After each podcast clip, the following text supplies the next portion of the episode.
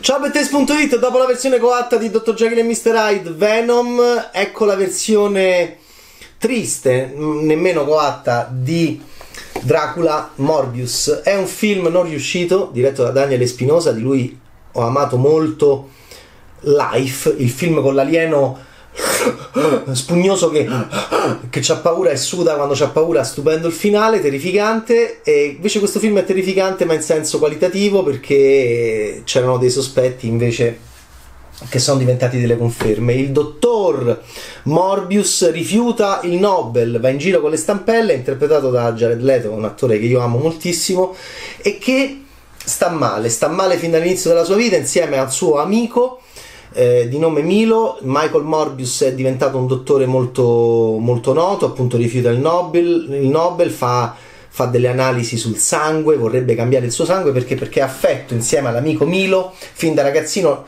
c'è un flashback terrificante ambientato in Grecia 25 anni prima in cui questi bimbi che sono malati a letto vengono presi a calci, soprattutto uno, calci fin troppo potenti anche in sound design. È un film molto strano questo, questo Morbius di Daniele Spinosa. Ci sono anche dei momenti ironici, sono Venom che non c'entrano niente, ci sono dei richiami a Venom, quella cosa successa a San Francisco che non c'entrano niente, che non capisci bene se questa New York è collegata alla San Francisco di Venom da quella battuta sì, c'è anche un personaggio che tornerà occhio ai titoli di coda, eh, da, un, da, un, universo arriverà in questo e anche lì non capisci bene il senso ed è un film anche molto tirato via ed è un peccato perché l'inizio non è male. C'è questo scienziato interpretato da Jared Leto che va in giro con le stampelle insieme a questo amico miliardario che lo finanzia anche lui con le stampelle. C'è un'inquadratura bella di New York sui marciapiedi eh, sul marciapiede con tutte le persone di New York che camminano e questi due che arrancano con le stampelle questo era il segno del film. P- peccato che non viene sfruttato fino alla fine perché? Perché L'idea del malessere, Leto l'ha sempre eh, eh, trasmessa molto bene, il malessere fisico, e lui ci sguazza, tu gli dai una, un handicap e Leto gode.